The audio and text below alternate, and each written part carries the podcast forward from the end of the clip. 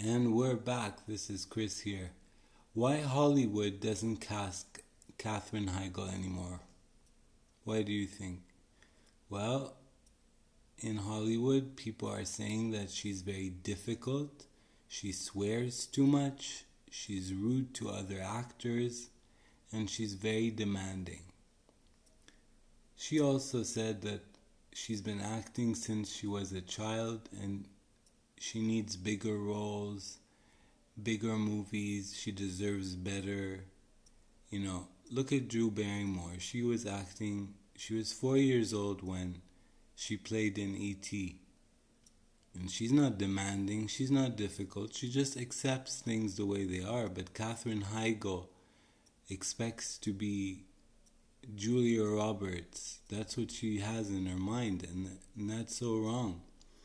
So that's why, because she's so difficult, she swears, she's rude, she has a lot of tantrums, she throws a fit.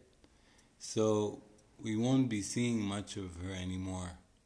It's sad because she played in very good movies like The Ugly Truth. I love that movie.